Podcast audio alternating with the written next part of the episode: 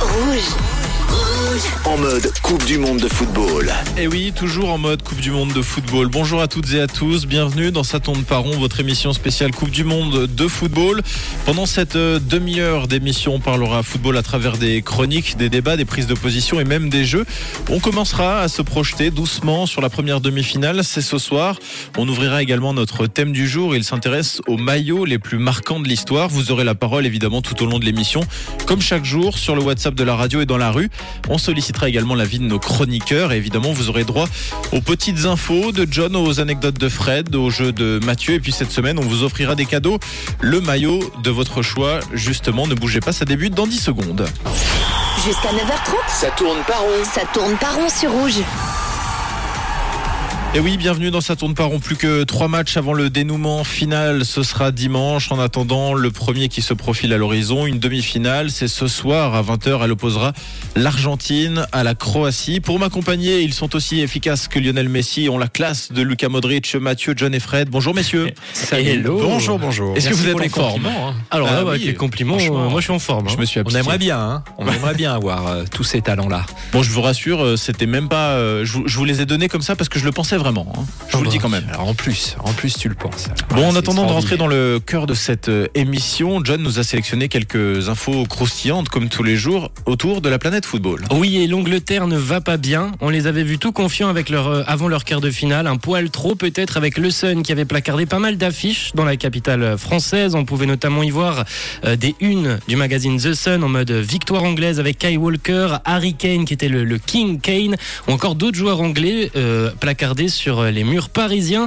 The Sun qui dès le lendemain sera The Sum parce qu'une défaite 2-1 qui a fait mal, avec un entraîneur également, Gareth Southgate, qui rappelons-le est arrivé en 2016 et aura fini 4e en Russie en 2018, 2e à l'Euro l'année dernière, et il sort en quart de finale cette année, un bon bilan, mais il se remet tout de même en question. Je ne veux pas me retrouver dans 4-5 mois et me rendre compte que j'ai fait le mauvais choix, c'est trop important pour que je me trompe. En tout cas, il a un soutien de poids avec le prince William lui-même qui a envoyé sur Twitter un joli message de soutien à Harry et toute l'équipe d'Angleterre. Je suis désolé pour vous, vous avez investi tellement dans ce tournoi et nous sommes si fiers de vous. Gardez la tête haute et prêt pour le suivant. Joli petit message de soutien de la part du prince William. Une des images tristes de ce mondial, c'est peut-être la sortie de Ronaldo en larmes. Le dernier mondial de Cristiano, ou peut-être pas, rien d'officiel n'a été annoncé. Ronaldo nous l'avait tout de même plus ou moins fait comprendre pendant ces derniers mois, pendant ces dernières semaines. Et après la défaite du Portugal face au Maroc, Cristiano s'est laissé quelques heures avant de nous poster sur Insta un message, espérant que le temps soit bon conseiller et permette à chacun d'en tirer des conclusions. Et on a également un autre message qui a retenu en tout cas mon attention, c'est celui de sa sœur avec un commentaire sous son post. Elle a posté ceci: 42 ans, l'âge de la maturité. À noter qu'il aura 42 ans lors de la prochaine Coupe du Monde. Donc le rêve de gagner en 2022 est terminé, mais sera-t-il partant pour l'édition 2026 ? On aura sûrement plus d'informations dans les prochains jours, dans les prochaines semaines. Très bien de demander ce qu'en pensent aussi les Portugais, les sélectionneurs, les joueurs, parce que... Non, celui qui décide. Oui, voilà, c'est Cristiano qui décide.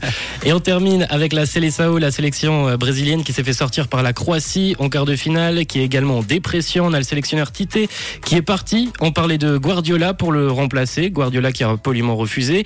Et également Carlo Ancelotti, désormais sur les petits papiers, qui lui, pour le coup, serait intéressé à reprendre ce poste. Affaire à suivre. Neymar non plus n'est pas sûr de poursuivre son parcours en sélection, parce qu'il avait un rêve, c'était celui de gagner la Coupe du Monde, si bien physiquement que mentalement.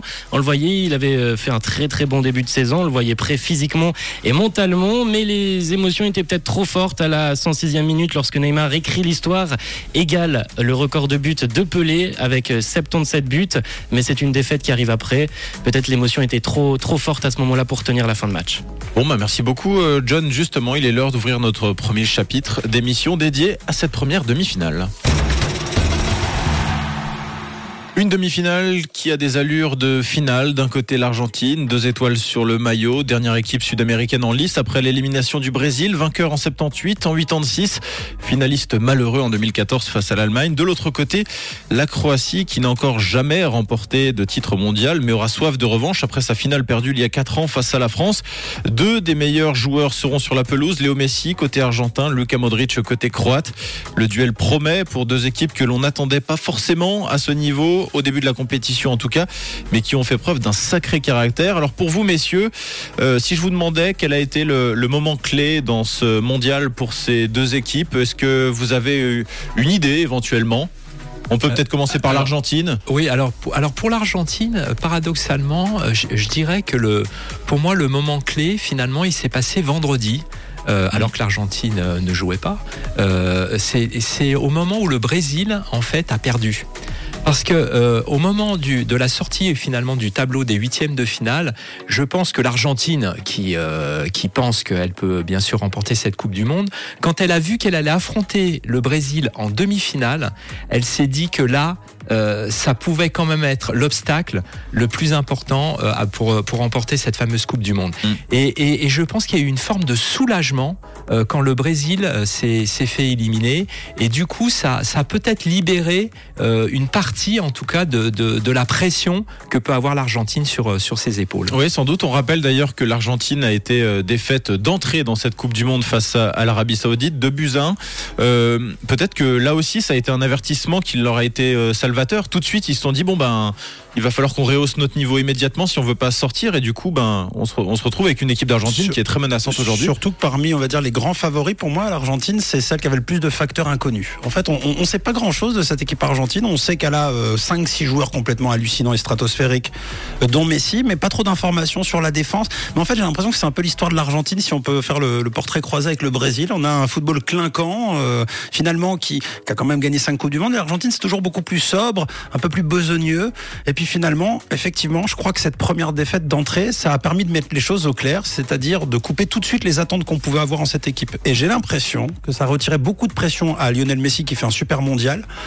Il le fait toujours, mais il marque pas. Cette fois-ci, il marque cette année. Et puis aux collègues autour. Et puis j'ai l'impression qu'il y a une union sacrée qui s'est créée autour de cette équipe. Et parfois, on dit que c'est ces défaites-là. Et puis je pense à l'équipe d'Espagne, qui a été championne du monde en perdant contre la Suisse. Exactement. En match d'ouverture de mondial. Pourquoi pas le même parcours ? Et puis Messi n'est quand même plus tout à fait le même lors de cette Coupe du Monde que les précédentes. Là, on a le sentiment qu'il est passé en mode leadership et sur le terrain, mais ça, on a un peu l'habitude balle au pied, mais surtout pour haranguer en fait le reste de l'équipe, et même probablement dans le vestiaire. C'est un meneur de jeu. Il est devenu un vrai meneur de jeu, dans tous les sens, quoi. En revanche, ces équipes, même si elles ont des atouts de taille, on parlait de Luka Modric, on parlait de Léo Messi, ces équipes ont quand même des faiblesses. L'Argentine, par exemple, joue un peu à se faire peur. On peut pas dire qu'elle tienne vraiment son match référence, en tout cas sur cette Coupe du Monde. La Croatie de son côté n'a gagné qu'un seul match dans le temps réglementaire dans cette Coupe du Monde également, c'était face au Canada en poule, mais ces deux derniers matchs ont été remportés au pénalty face au Japon et au Brésil, donc peut-être que cette équipe aussi va manquer de fraîcheur, parce que ça fait deux matchs qu'elle joue 120 minutes. Hein. Oui, alors ça c'est clair que... 130 avec les arrêts de jeu, pardon. Oui. La Croatie va sûrement manquer de fraîcheur, mais là, une des forces de cette Croatie, de la Croatie au plan général, en football, c'est je suis un petit, mais je sais m'inviter à la table des grands, oui. et surtout je n'ai pas peur des grands finalement. Elle le démontre depuis déjà pas mal d'années. Par contre, le gros point faible de cette équipe croate, pour moi, c'est l'attaque. C'est-à-dire que il y a des joueurs de génie, derrière on passe pas, balle au pied, on peut pas leur prendre le ballon aux Croates. Techniquement, je pense que c'est vraiment la meilleure équipe du tournoi.